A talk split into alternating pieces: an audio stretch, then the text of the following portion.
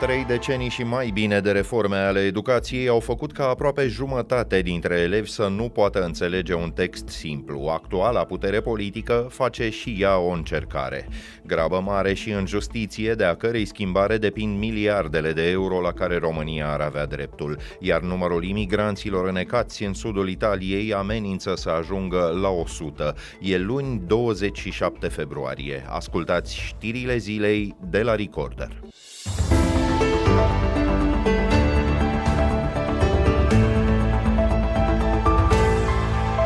La șapte ani de la lansarea ideii și după câteva luni de amânări și negocieri intense, Ministerul Educației a făcut în cele din urmă publice proiectele noilor legi ale învățământului. Printre țintele declarate se numără combaterea abandonului școlar și reducerea analfabetismului funcțional. În momentul de față, patru elevi din 10 nu pot să înțeleagă un text.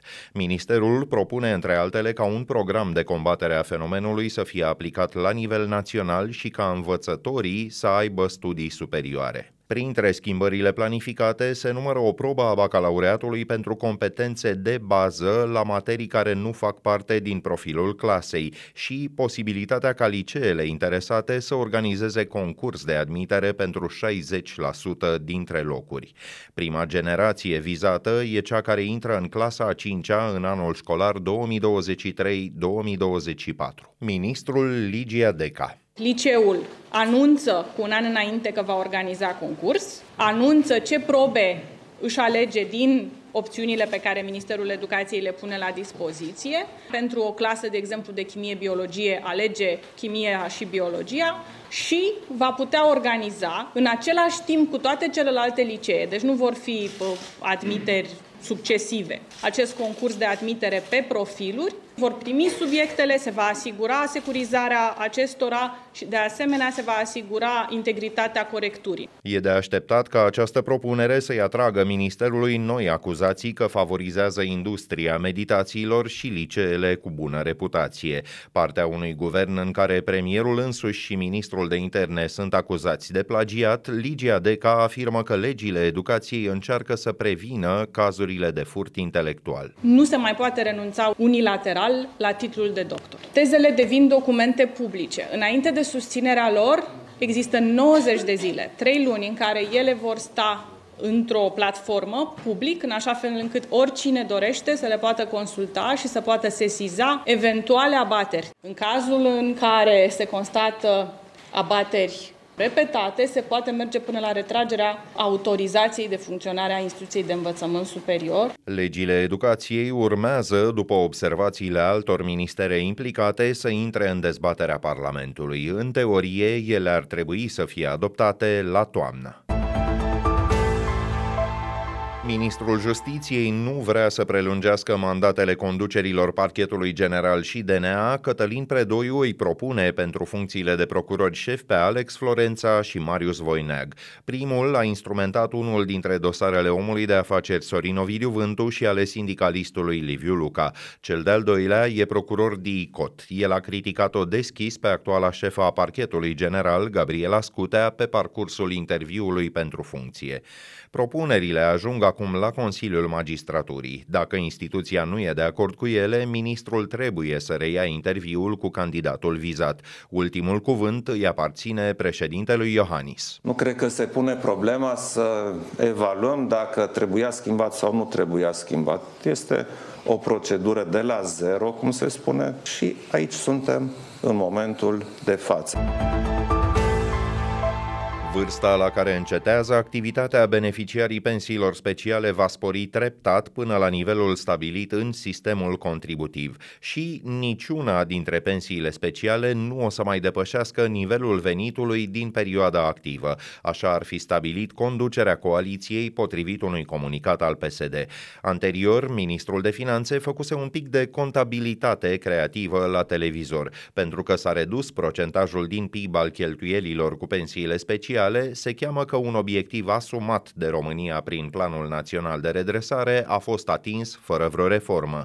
În prezent, pensiile speciale costă bugetul aproape un miliard și jumătate de lei, iar cele militare peste 11 miliarde. Ministrul Adrian Căciu la Prima News. Vorbim și de ipocrizie politică. Așa. Obiectivul de reducere a cheltuielor cu pensiile speciale în PIB e atins. Ce vrem să obținem? A, vrem o reformă a pensiilor speciale și atunci hai să discutăm ce ar fi însemnat ea. Reformele astea se puteau face și fără PNRR, dacă cineva vrea să le facă. Peste weekend, Ministerul Muncii publicase un raport al Băncii Mondiale asupra așa numitelor pensii de serviciu. Documentul sugerează patru variante, una mai complicată decât alta, mai ales în an preelectoral. Eliminarea imediată a lor sau a acelora acordate angajaților care nu au acumulat vechimea necesară, înghețarea tuturor pensiilor speciale, un nou plafon de referință pentru nou veniți în sistemul public și, în fine, reformarea tuturor pensiilor speciale.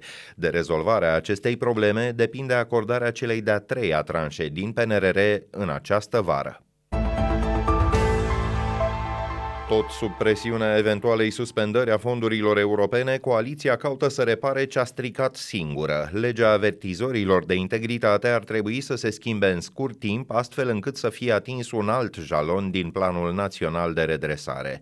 Legea ar fi trebuit să fie gata încă din martie anul trecut. Opoziția și asociațiile civice afirmă că ea nu numai că nu încurajează dezvăluirea unor abuzuri sau ilegalități, dar chiar că îi încurcă pe cei care vor să le reclame reclame. Președinta interimară a Senatului, Alina Gorghiu, a fost întrebată cât timp își mai permite Parlamentul să mimeze reformele pe care România s-a angajat să le facă. Sigur, nu e de dorit să discutăm fiecare jalon de trei ori în Parlament. Va fi găsită foarte repede soluția.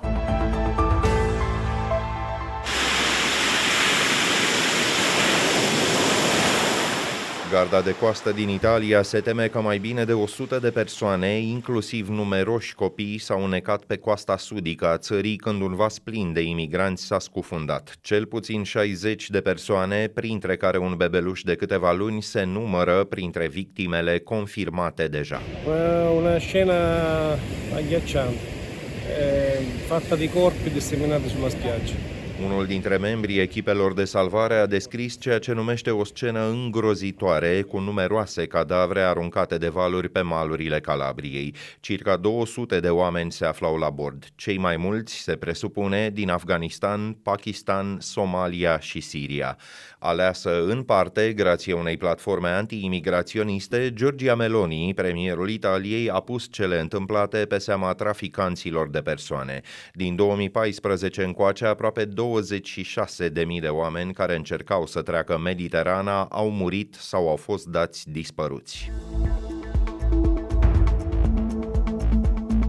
Compania aviatică Wizz Air suspendă toate zborurile către și dinspre Chișinău la mijlocul lunii viitoare. Societatea invocă riscul ridicat, dar nu iminent, din spațiul aerian al țării vecine. Clienților li se fac mai multe oferte de despăgubire, inclusiv returnarea integrală a banilor. Acum două săptămâni, Moldova și-a închis temporar spațiul aerian. Președinta Maia Sandu a anunțat de asemenea că oficialitățile din Chișinău au dejucat un plan al serviciilor secrete ruse de a destabiliza Republica Moldova. Pe de altă parte, o purtătoare de cuvânt a comandamentului sudic al armatei ucrainiene a anunțat că militarii țării vecine se află de-a lungul frontierei cu Transnistria, provincia separatistă din estul Republicii Moldova.